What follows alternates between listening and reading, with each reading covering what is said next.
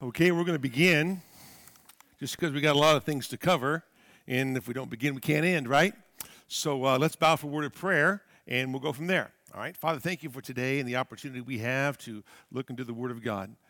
We realize, Lord, that uh, the Word teaches us everything we need to know.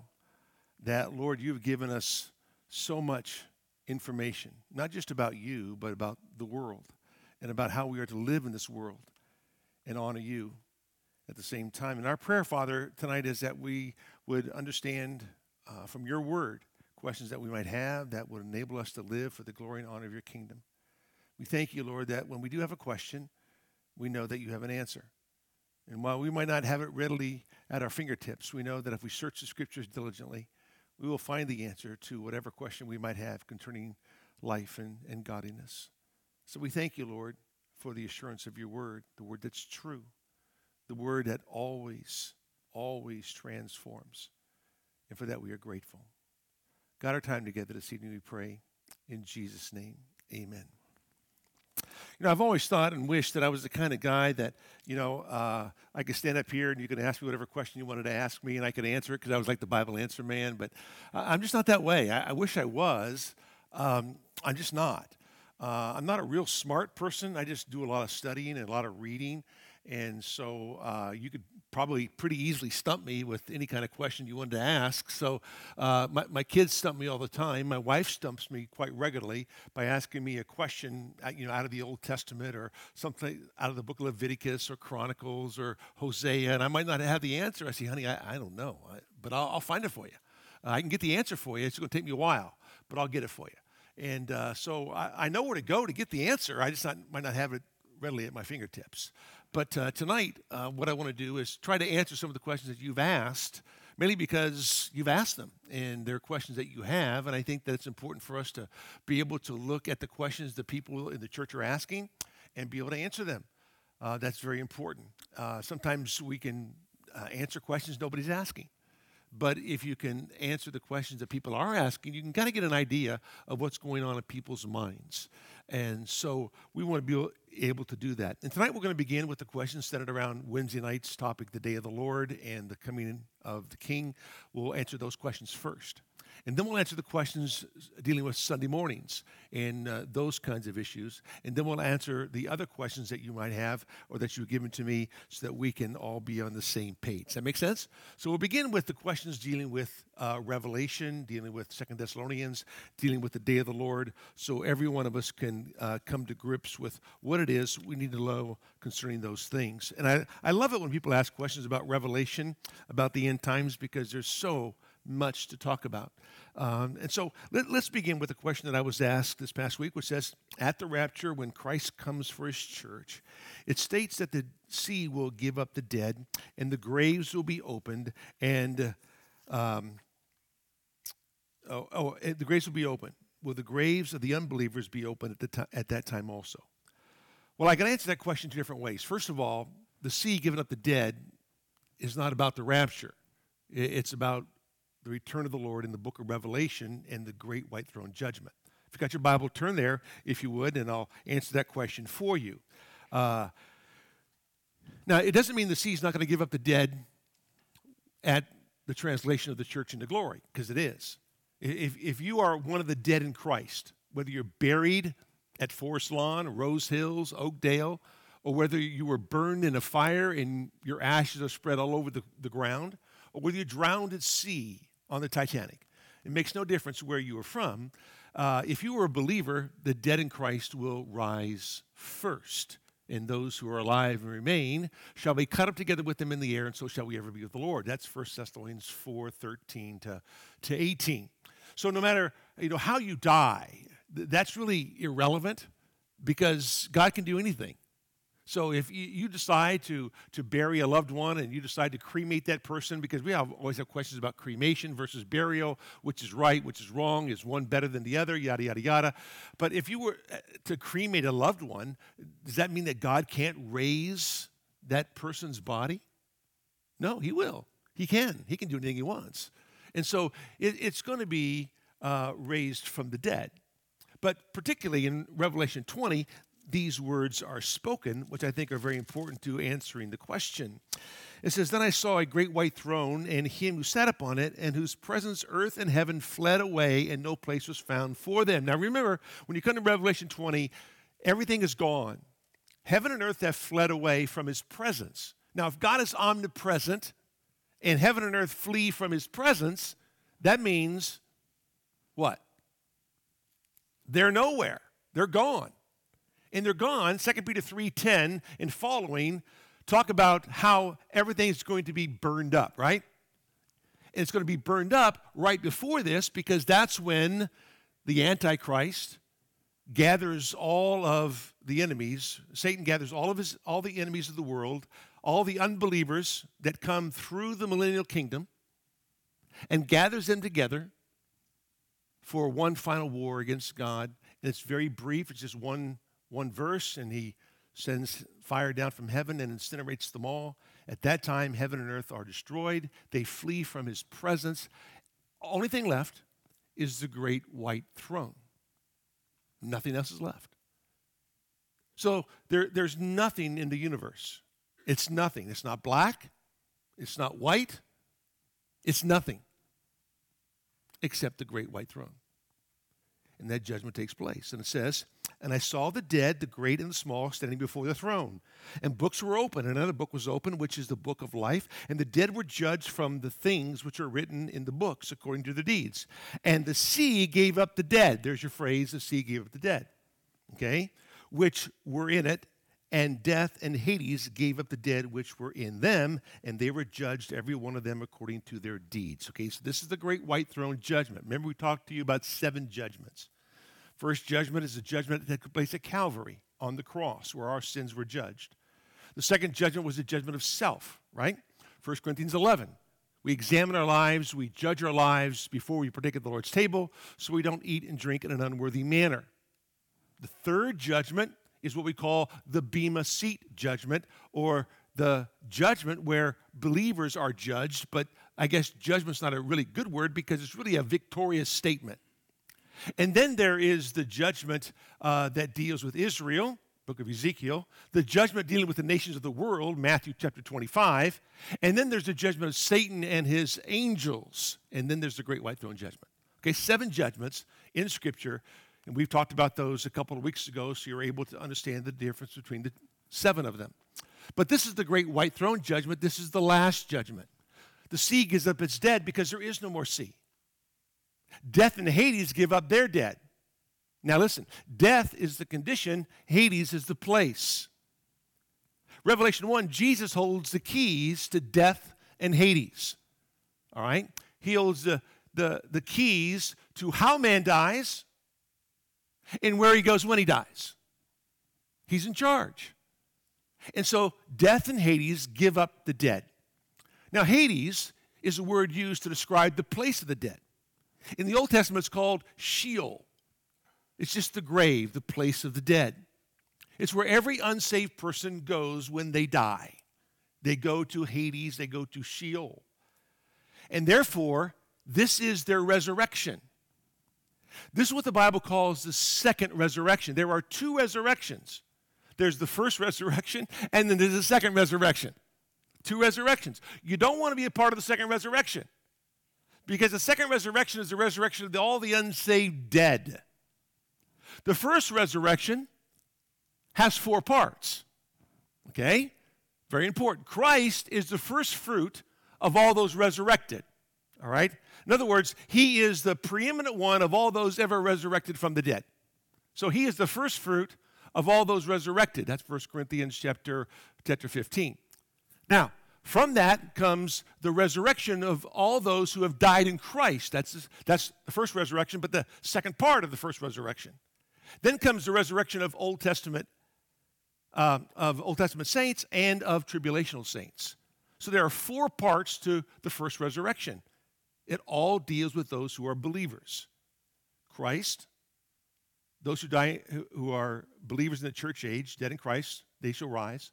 Then you have the um, um, Old Testament saints, and you have the tribulational saints. That's all the first resurrection. In fact, if you go back to Revelation 20 earlier, it says in verse number 4 Then I saw thrones, and they sat on them, and judgment was given to them. And I saw the souls of those who had been beheaded because of their testimony of Jesus and because of the word of God, and those who had not worshiped the beast or his image, and had not received the mark on their forehead and on their hand, and they came to life and reigned with Christ for a thousand years. Okay? This is the resurrection of the tribulational saints. How do you die in the tribulation? You lose your head. Okay? Tribulation saints will die because their heads are cut off. That's why he sees the souls of those who have been beheaded. And so, therefore, we understand that that's how the Antichrist is going to kill Christians in the tribulation. He's going to sever their head from their bodies. So, this is part of that. And then it says this the rest of the dead did not come to life until the thousand years was completed. This is the first resurrection. Okay? That is Old Testament saints. And so now you begin to understand the first resurrection. Remember in John chapter 5, our Lord said that He was the key to all resurrections. In fact, he says it this way in John 5. He says, Truly, truly, I say to you, an hour is coming, and now is, when the dead will hear the voice of the Son of God, and those who hear will live. For just as the Father has life in himself, even so he gave to the Son also to have life in himself. And he gave him authority to execute judgment, because he is the Son of Man. Do not marvel at this, for an hour is coming in which all who are in the tombs will hear his voice, and will come forth, those who did the good deeds to a resurrection of life and those who committed the evil deeds to a resurrection of judgment. There are your two resurrections a resurrection of life and a resurrection of judgment. And so all in the graves are going to hear his voice. Remember at the resurrection of Lazarus, what did Jesus say? Lazarus, come forth. He didn't say come forth, because if he did, everybody who was dead would have come forth. So he had to qualify who was to come forth. Lazarus, you come forth. And of course, Lazarus was raised from the dead. Because everybody in the graves are going to hear his voice. See, I thought that was pretty funny, but nobody laughed at that. Wasn't that hilarious? You guys didn't even get, wow, I went right over your head. That's okay. We're going to get you up in a minute. So, anyway, all in the, the graves will hear the voice of the Lord. And so, all those who have died will rise from the dead. But you want to be a part of the first resurrection, not the second re- resurrection in Revelation 20 when the sea gives up its dead because there is no more sea to hold them. There's no more grave, no more death to keep them. Why? Because it's all gone. Everything is gone. Hades, the place of the dead, is gone. Why? Because heaven and earth have all fled away from his presence. So there is no place for the dead to go. That's why they are given up and they stand before the great white throne judgment, and there they will be judged. Believers are not at the great white throne judgment. We are at the bema seat of Christ. We are there to receive our rewards, but this is only for the unbeliever. Okay? That's the answer, the long answer to a very short question. Second question dealing with that says, How long will the Bema seat judgment last? I don't know. Okay? Remember, the Bema Seat judgment happens 2 Corinthians 5, verse number 10, Romans 14, verse number 12, 1 Corinthians chapter 3, deals with the victory, that where we receive our crowns, the crown of life, the imperishable crown, the crown of righteousness, the crown of glory, the crown of joy. Five crowns mentioned in the scriptures that we receive based on our commitment to serving the Lord and how we served Him in this life. Okay? That which is done with selfish motives is burned up. That which is done with pure and holy motives, the Lord knows that, we will receive crowns with that. Revelation 4:10 though says, "We will cast those crowns at the feet of our Lord on his throne."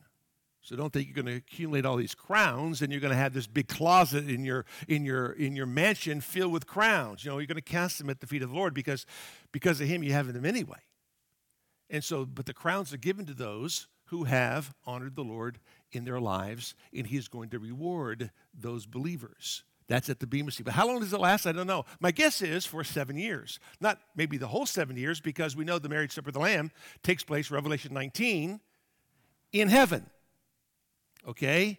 And that's where we gather around with the Lord, and there's this great marriage celebration in heaven, but our crowns are given before that. So whether it lasts a year or two or three or four, there is no time in heaven, no clocks, no calendar in heaven.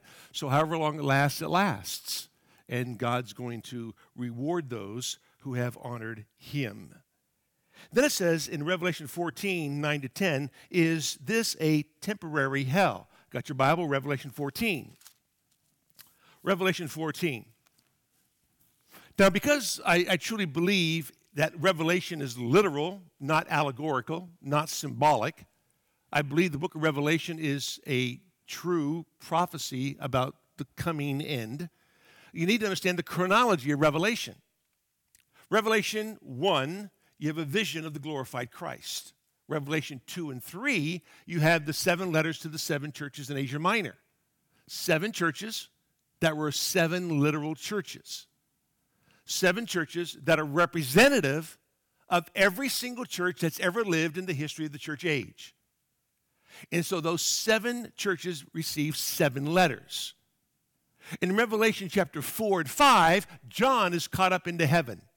Some would say that that's symbolic of the church being translated into heaven because, as you were with us a couple of weeks ago, we talked to you about the 24 elders. And tried to describe for you who the 24 elders are. If you understand the 24 elders to be the church, which I believe the Bible teaches that, then the church is in heaven during the tribulation, not on earth. A number of years ago, uh, Dr. John Walvoord, who used to be the president at Dallas Seminary, uh, died. But before he died, uh, one of my good friends, David Hocking, was having dinner with him, and he asked David if he would preach his memorial service. And David said, Are you sure you want me to do that? He goes, Yeah, I want you to come to Dallas and preach my memorial service when I die. He goes, I will. He goes, Okay, this is what you're going to preach on. You are going to preach on who are the 24 elders in the book of Revelation. He says, You got to be kidding me. He says, No, you're going to preach on that. I need your word that you're going to preach on who the 24 elders are in the book of Revelation. Why? Why? He said, because Dallas Seminary was moving away from a pre tribulational, premillennial view of Scripture. And he was dying, and he was the, one of the cornerstones of that whole thing. And so he was saying to David, Look, when you come, this is what I want you to preach on. So, sure enough, got this memorial service for John Walvoord, thousands of people there. And David gets up to preach and says, I'm preaching on what he told me to preach on. If you got your Bible, turn to Revelation chapter 4. I'm going to tell you who the 24 elders are. So that's what he preached on. So the understanding of the 24 elders determines what you believe about the church and what happens during the, tri- during the tribulation. So if you were with us a couple of weeks ago, we went into detail as to how do you know the 24 elders is the church, representative of the church in heaven. I won't go into that this evening because we've already covered that. But to understand that, you realize that two and three, the church receives seven letters, four and five, the church is in heaven. John's there. He sees the vision of the glorified Lord in heaven. He sees the vision of the Lamb on the throne. And he sees all that. Revelation 6 to 11 is a tribulation. When Revelation 6 opens up, the tribulation begins, and the seal, seals are broken, and they begin to unfold one at a time. Okay? When you come to Revelation chapter 12, you have a history of the world in one chapter. So it kind of takes you back. And then Revelation 13 is the rise of Antichrist and the false prophet. When you come to chapter 14, chapter 14 is the opposite of chapter 13. Chapter 13 is about everything that's false, chapter 14 is about everything that's true. Chapter 13 is about the rise of the Antichrist and the false prophet, and chapter 14 is all about God's people and their rise during the tribulation. That's why it begins with the 144,000 Jewish evangelists. Why? Because it says in Revelation 14:1, "Then I looked, and behold, the Lamb was standing on Mount Zion, and with him 144,000, having his name and the name of his Father written on their foreheads." Now, why is that important? Because Satan marks his people with the mark of the beast, right? Christ marks his evangelists with his mark. And there's 144,000 of them because in Revelation 7, there are 12,000 from every tribe that are marked out and used as Jewish evangelists. So when you come to Revelation 14, they're on Mount Zion. Now you're at the end of the tribulation. Now you're at the end after Christ has come back because the Lamb is on Mount Zion. He's with the 144,000 to show you that they go through the entire tribulation and they will not die, they cannot die because God has marked them. So it's an affirmation of what God has done with his whom he has marked. And then he gives these visions. He gives um, the visions that help us understand what's going on. Then when you come to Revelation chapter 15, picks up the blowing of the seventh trumpet from Revelation chapter 11. Then, chapter 16 are all the bowl judgments. Chapter 19, Jesus Christ returns. Chapter 20 is about the millennial reign of Christ and the judgment. And Revelation 21 and 22 is the new heaven and new earth. That's the big, broad picture of the book of Revelation.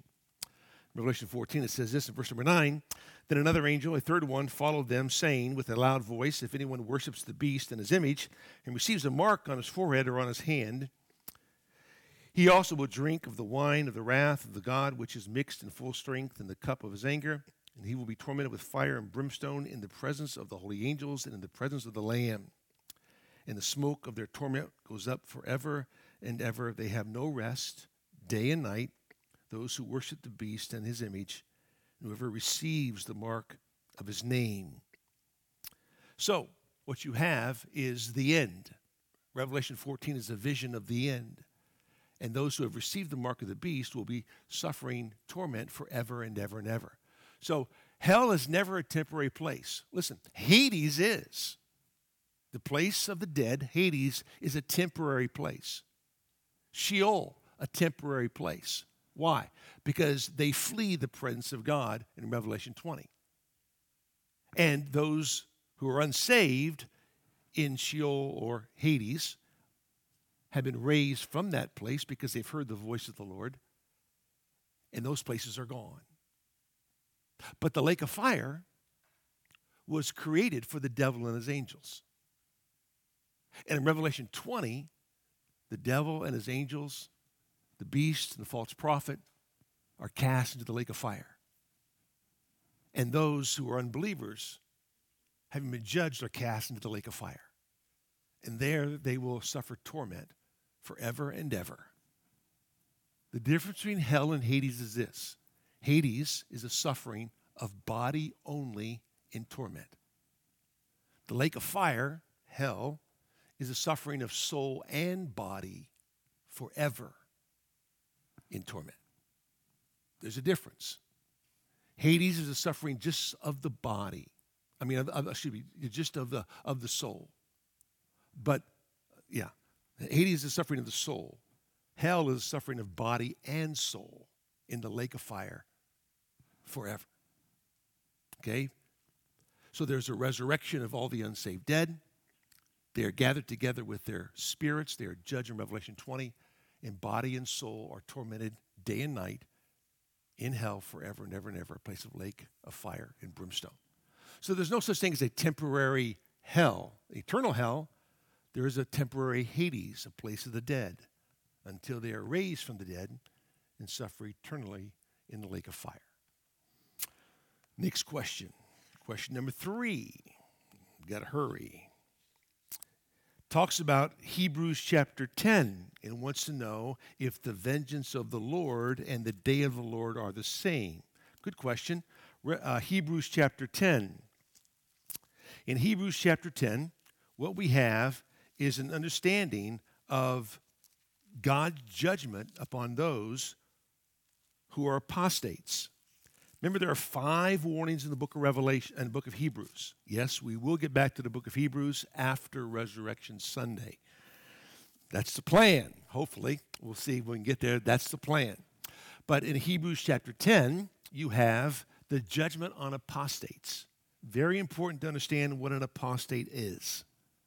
An apostate is someone who has received superficially the gospel, but rejects significantly the gospel.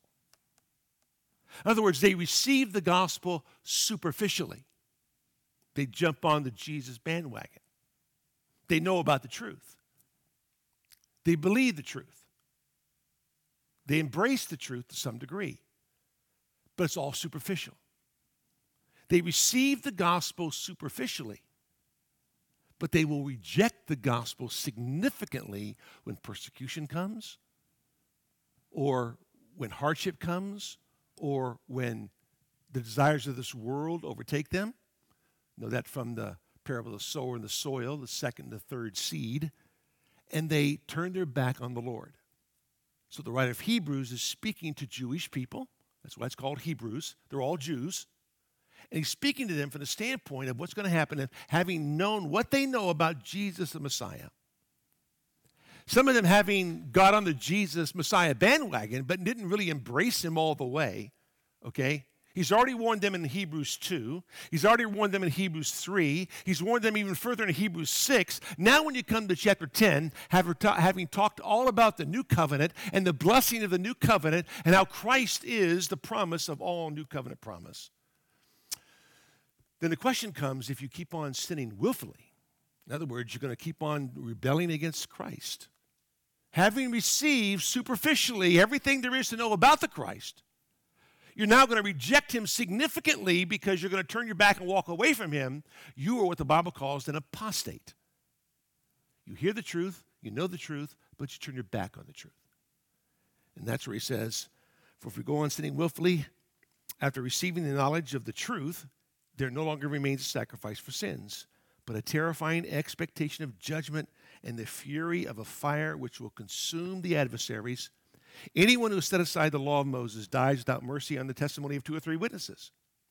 How much severer punishment do you think he will deserve who has trampled underfoot the Son of God, has regarded as unclean the blood of the covenant by which he has sanctified, and has insulted the Spirit of grace?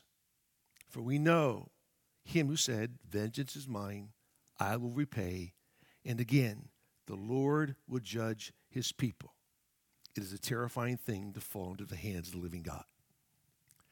That is a judgment that happens to those who reject the truth.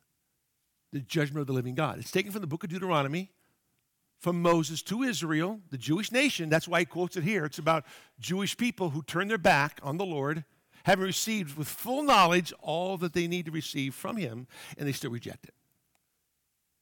They are in danger of a terrifying expectation of judgment, a fiery end, because it is a terrifying thing to fall into the hands of the living God. Sure enough, it is. So you parallel that with the tribulation and the great white throne judgment and the judgment of God, you begin to understand how terrifying it is to reject the gospel of Jesus Christ our Lord.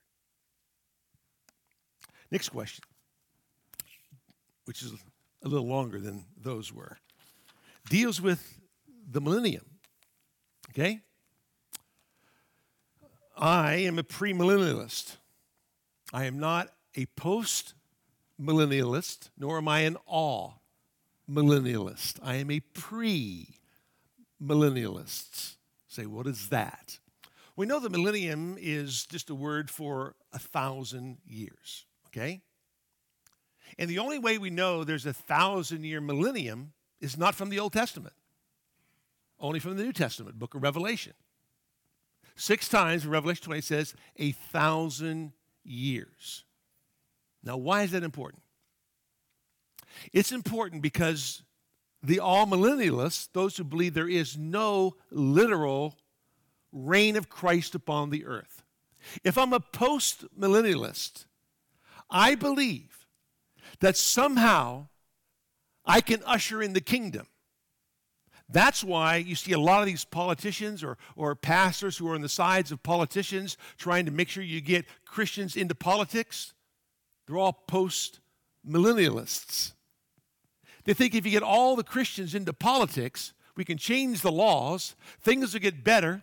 And post millennialism says things are going to get progressively better to the end because we're going to usher in the kingdom and then the king will come. Well, all you can do is watch the news and say, that's not going to happen. It's getting worse and worse and worse. Okay? But that's what a post millennialist believe. He has to look at Scripture allegorically or spiritualize so much of Scripture. If I am an all millennialist, that means I don't believe in any literal reign of Christ upon the earth. In fact, I believe that the book of Revelation is symbolic or allegorical or was fulfilled according to Matthew chapter 24 and 25, the great Olivet Discourse, and it all took place in 70 AD. The great R.C. Sproul, who was home with the Lord, was an amillennialist. He's not now, he's a premillennialist now because he went to heaven and he saw Jesus and now he knows that he was wrong, okay? But he was an amillennialist. He didn't believe in a literal 1,000 year reign of Christ. Now, if you're an amillennialist, you believe that the church has replaced Israel. In other words, if you don't believe in a literal reign of Christ upon the earth, who literally sits on the throne of David on Mount Zion in Jerusalem, okay, you believe that Israel has been replaced by the church. It's called replacement theology. I reject that. I think that's, that's totally wrong. And, and let me show you why. Turn to Luke chapter 1. We were there for nine years in the book of Luke. But in Luke chapter 1, you have to understand something.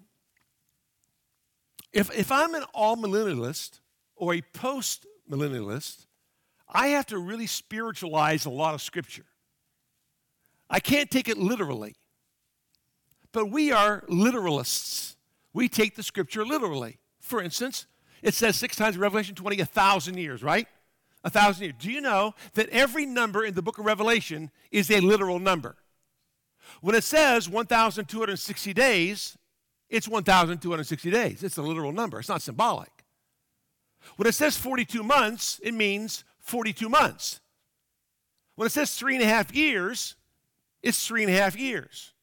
When it says 144,000, it's 144,000. 12,000, literal number, from each tribe, totaling 144,000, it's a literal number. So, why all of a sudden would it be a mystical, symbolic, allegorical thousand years all of a sudden? It's not. The thousand years are as literal as the 1,260 days, 42 months, three and a half years, 144,000, 12,000 from each tribe. Seven seals, seven trumpets, seven bowls. How many are there? Seven seals, seven trumpets, seven bowls. Not eight, not ten. They're not symbolic.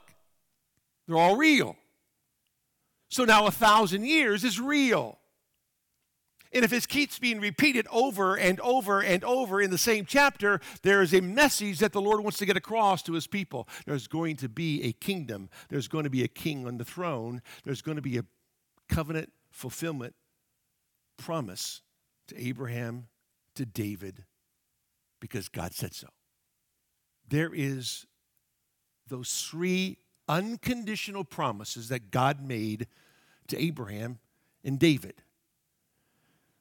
The Abrahamic covenant is an unconditional promise between God and Abraham about the land. The Davidic covenant is an unconditional promise given to God, to David, all about the Lord of that land. And the new covenant promise is an unconditional promise from God to Israel that Israel will experience and understand the love of the Lord of that land and embrace Christ as their Messiah. Those are unconditional covenants that God gave to Israel that will literally be fulfilled. It's just so elementary. I think that sometimes people are educated beyond their intelligence. They want to get all this education, read all these books, and come up with new books and come up with new ideas just to confuse everybody in the pew. The Bible is very simple, it's very straightforward, it's not that difficult to understand. But people just get so discombobulated when it comes to understanding prophecy. And it gripes my gizzard that people do that. But that's what happens.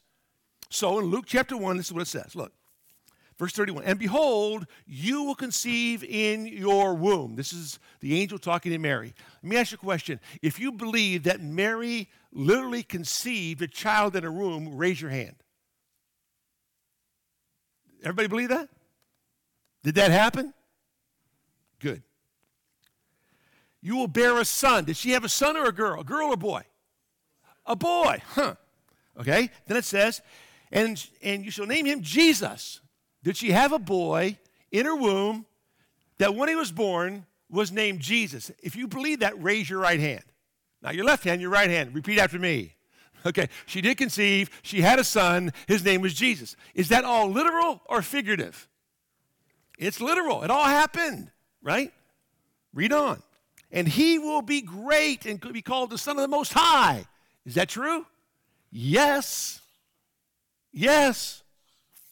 And the Lord God will give him the throne of his father David. Well, see, that's not literal, that's symbolic. That's allegorical. He's not going to really give him the throne of his father David, is he? Why would you take one verse and say this is literal and then take the next phrases of the next verse and say, well, it's not really literal, it's just kind of it's kind of symbolic. It's kind of, it, it's, we're going to spiritualize this part about the throne and Christ on the throne of David. But that's what they do. And then it says, and he will reign over the house of Jacob forever, and his kingdom will have no end. Now, that's true or it's not. If verse 31 happened exactly as the angel said it was going to happen, why wouldn't verse 32 happen exactly as the angel said it was going to happen? Because you know that when he came to earth, what happened? He came presenting the kingdom. He's the king. But the kingdom wasn't established because he came to his own and his own received him not. So the kingdom was postponed until a later time. The church was born, there'll be a church age, there'll come a time of Jacob's trouble, then the king will come and sit on the throne of his father David. See how simple that is? It's not that difficult to understand.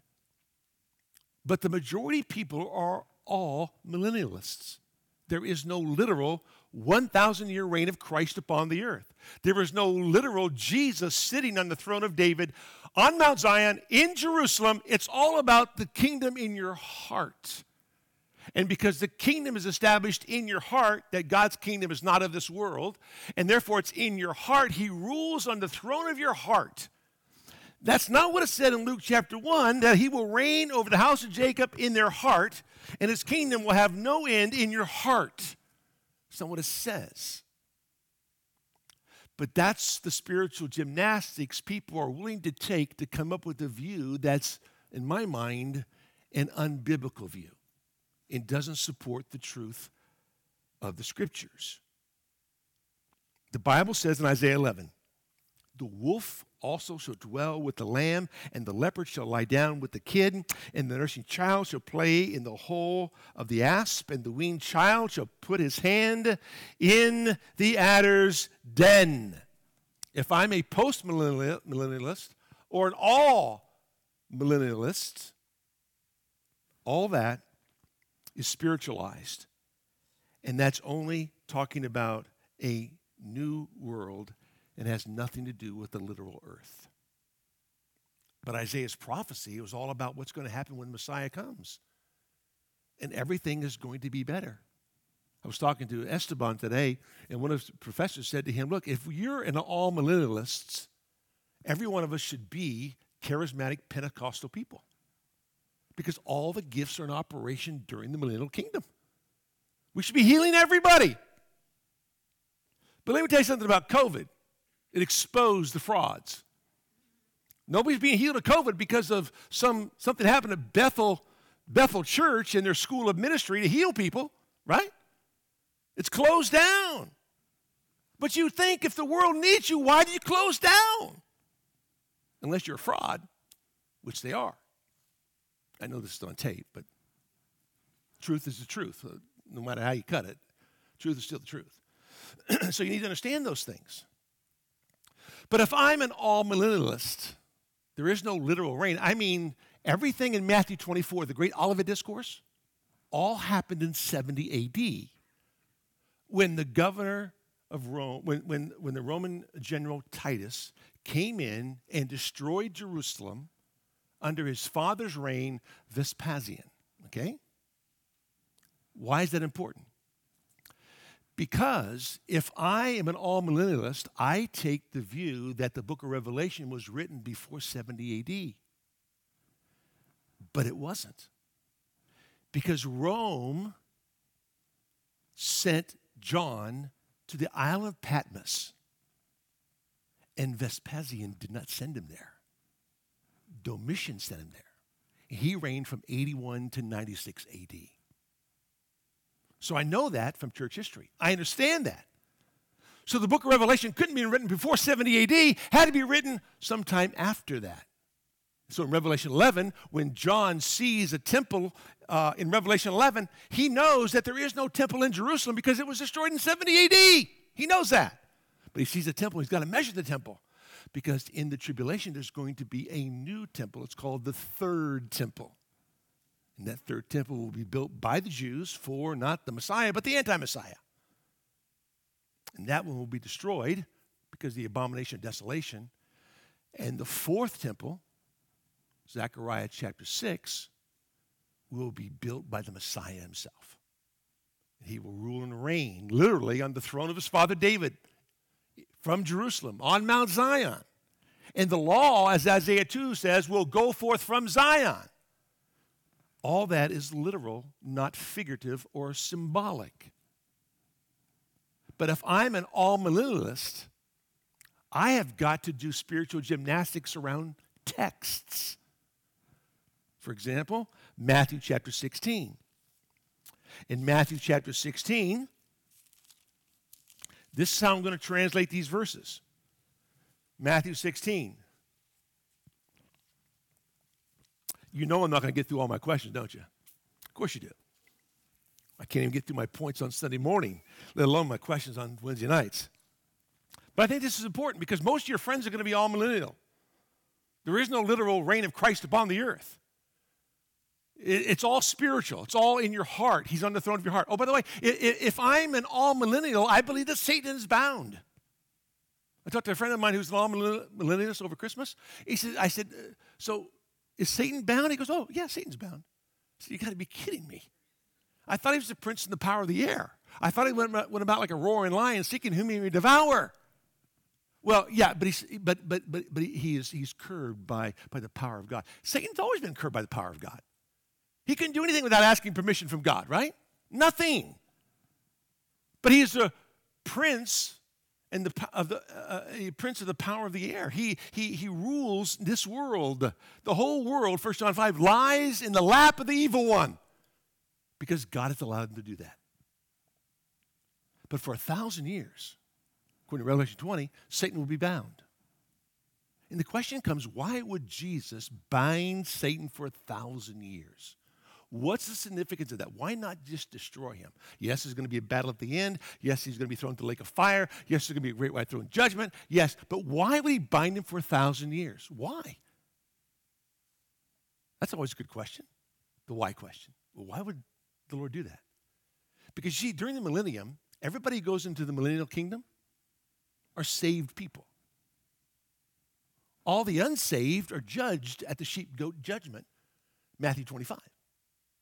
Sheep on the right, goats on the left, goats into eternal destruction, the sheep into everlasting life. They go into the kingdom.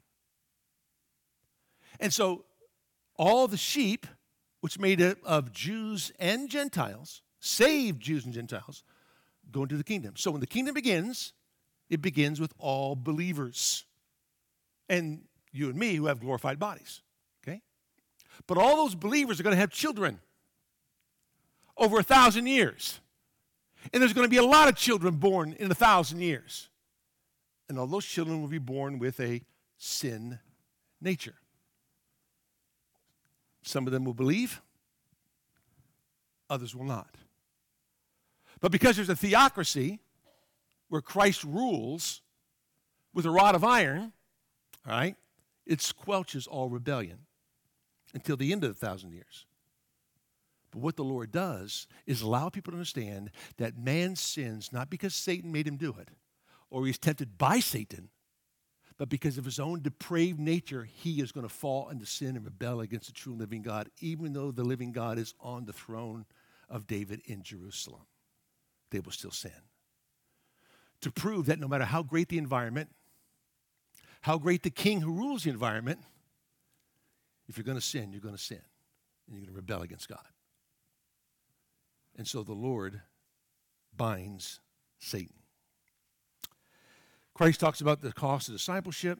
He says in verse 27 of Matthew 16, For the Son of Man is going to come in the glory of his Father and his angels, and will then repay every man according to his deeds. Truly I say to you, there are some of those who are standing here who will not taste death until they see the Son of Man coming in his kingdom. So if I'm an amillennialist, I said this, okay, so now everybody standing here, the disciples, are going to see the Son of Man coming in his kingdom, which is a fulfillment in their mind of Matthew 24 and Christ not coming literally to earth in 70 AD, but coming figuratively to earth to rule and reign in the hearts of man. But the problem is, the text says, there are some of those who are standing here, not all of you, just some of you. Who are the some? Peter, James, and John.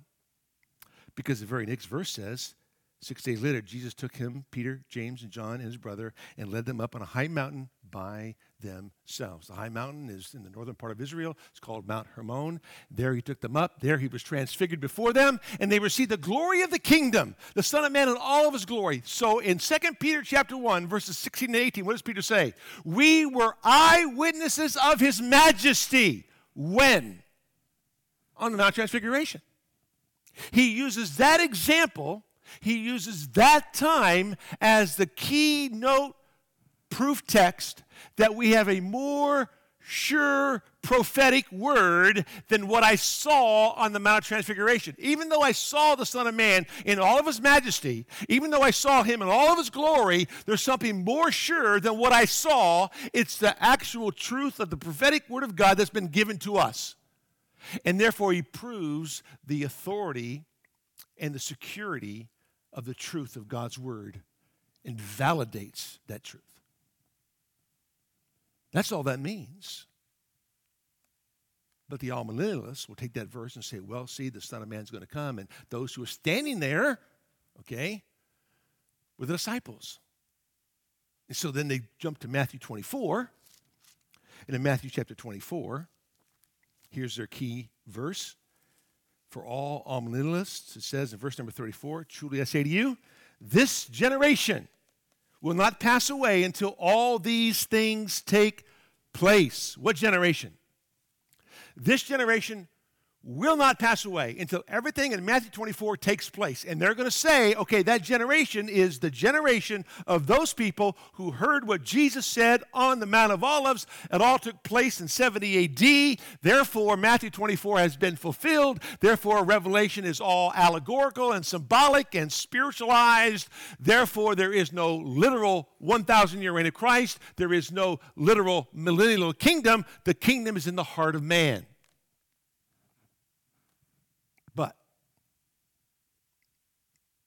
Genos or Genea for the word generation is used 63 times in the New Testament. It's the word that means nation. This nation shall not pass away. What's the nation? The Jewish nation. It says, This nation will not pass away until all these things take place. That is an assurance of what God has promised Israel. Listen carefully. Verse 35 Heaven and earth will pass away, but my words will not pass away. Wow. Why, why did you say that? Because it takes them all the way back to the book of Jeremiah, the 31st chapter, where God promised Israel in the new covenant with these words Jeremiah 31 33. He says, but this is the covenant which I will make with the house of Israel after those days, declares the Lord. I will put my law within them, and on their heart I will write it, and I will be their God. They shall be my people. They will not teach again each man his neighbor and each man his brother, saying, Know the Lord, for the Lord will, for they will all know me, and the least of them to the greatest of them, declares the Lord. For I will forgive their iniquity, and their sin I will remember no more. Thus says the Lord who gives the sun for light by day, and the fixed order of the moon and the stars for light by night, who stirs up the sea and its waves roar. The Lord of hosts is his name. If this fixed order departs from before me, declares the Lord, then the offspring of Israel will also cease from being a nation before me forever. That's why the Lord uses the phrase, heaven and earth will not pass away. Or uh, my words will not pass away because of, of heaven and earth. The promise of the new covenant was all around the order of the universe and the stars and the sun and the moon. He says, if these things ever cease to exist, my covenant with Israel is over. But they don't. Why? Because he upholds all things by the word of his power. They're always going to exist until the very end when he destroys them all and then makes a new heaven and a new earth. That's why he uses the phrase in, Jeremiah, in Matthew chapter 24 right after he talks specifically about what it means to understand this generation that heaven and earth will pass away, but my words will not pass away. Why? It would take every Jew, right back to Jeremiah 31, help them understand that this nation is going to exist. Listen, God's got a promise for his nation. It's based on his foreknowledge, it's based on his faithfulness, it's based on his forgiveness. God made a promise to Israel and it's based primarily on his foreknowledge. Romans chapter 11. Romans chapter 11. Paul says these words. Verse number one I say then, God has not rejected his people, has he? May it never be, for I too am an Israelite, a descendant of Abraham and the tribe of Benjamin. God has not rejected his people, whom he foreknew. So, the promise to Israel is all based on the foreknowledge of God. God had a plan. God had a plan centered around Israel. They are his chosen people. All throughout the Old Testament, they were the chosen representative of God. They were to be the spokesperson for God to the nations of the world. That's what they're designed to do. They kept rebelling against God. They kept rejecting God. They went off into captivity. The Messiah finally came. They rejected their Messiah. God has now set them aside for a time being to birth the church, to grow the church. Some Jews who are converted now are part of the church, right? The church age. But when the church is translated back up into glory, what does God do?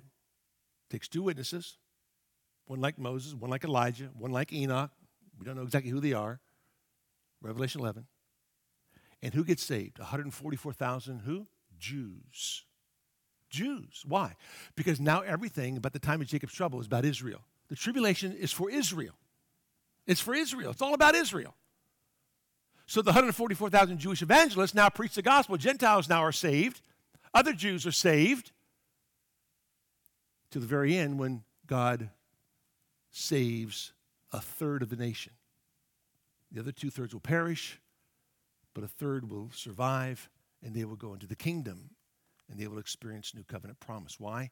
Because God, in his foreknowledge, had a plan. And then we also know that not only just based on that foreknowledge is the faithfulness of God from Psalm 89. In Psalm 89, listen to what Jesus says. Psalm 89, the, Davidic covenant. Verse 33 But I will not break off my, lo- my loving kindness from him, nor deal falsely in my faithfulness. My covenant I will not violate, nor will I alter the utterance of my lips. Once I have sworn by my holiness, I will not lie to David. His descendants shall endure forever, and his throne as a sun before me. It shall be established forever like the moon, and the witness in the sky is faithful. God says, because I am faithful to my word. I am true to my word. I do not lie. I made a promise to David. It's going to happen. The Messiah will come.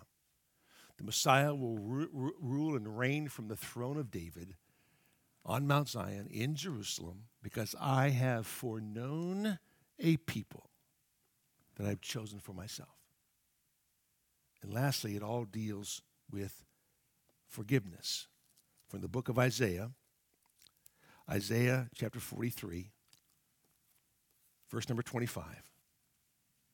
The Lord says these words I, even I, am the one who wipes out your transgressions for my own sake, and I will not remember your sins. Chapter 44, verse number 22. Remember these things, Jacob and Israel, for you are my servant. I have formed you. You are my servant, O Israel. You will not be forgotten by me. I have wiped out your transgressions like a thick cloud, and your sins like a heavy mist. Return to me, for I have redeemed you. So, because of God's foreknowledge, God's faithfulness, and God's forgiveness, there is a plan for Israel that will be fulfilled. Well, they will finally inherit the land with the biblical boundaries mentioned 38 different times in the Old Testament, way beyond the boundaries. They have, they have one tenth of what they're supposed to have today. And they will have all that, and their Messiah will reign from Jerusalem on Mount Zion, and the law will go forth from his throne because he is a forgiving, faithful God. New covenant promise will happen for Israel. Abrahamic promise will happen for Israel. Davidic promise will happen for Israel. It's not somehow all set aside, and now you and I, the church, get all those blessings. Because we were never promised the land. We just weren't. It's not my land, it's God's land He gave to Israel. I'm not upset with that.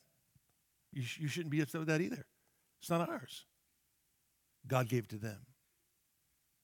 And God is Israel's Messiah, just like He's your Messiah and my Messiah. But He is the promised King that will rule on the throne of David. So important to understand that. That's why the millennial kingdom is so important to understand when it comes to understanding prophecy and what's going to happen in the future. So I am a premillennialist. I'm a pre-tribulationist. I believe that the Lord's going to come back take his church before that. So this is the problem I've got. I, have got all these questions I need to finish here. Okay, so I'm going to finish them next Wednesday night.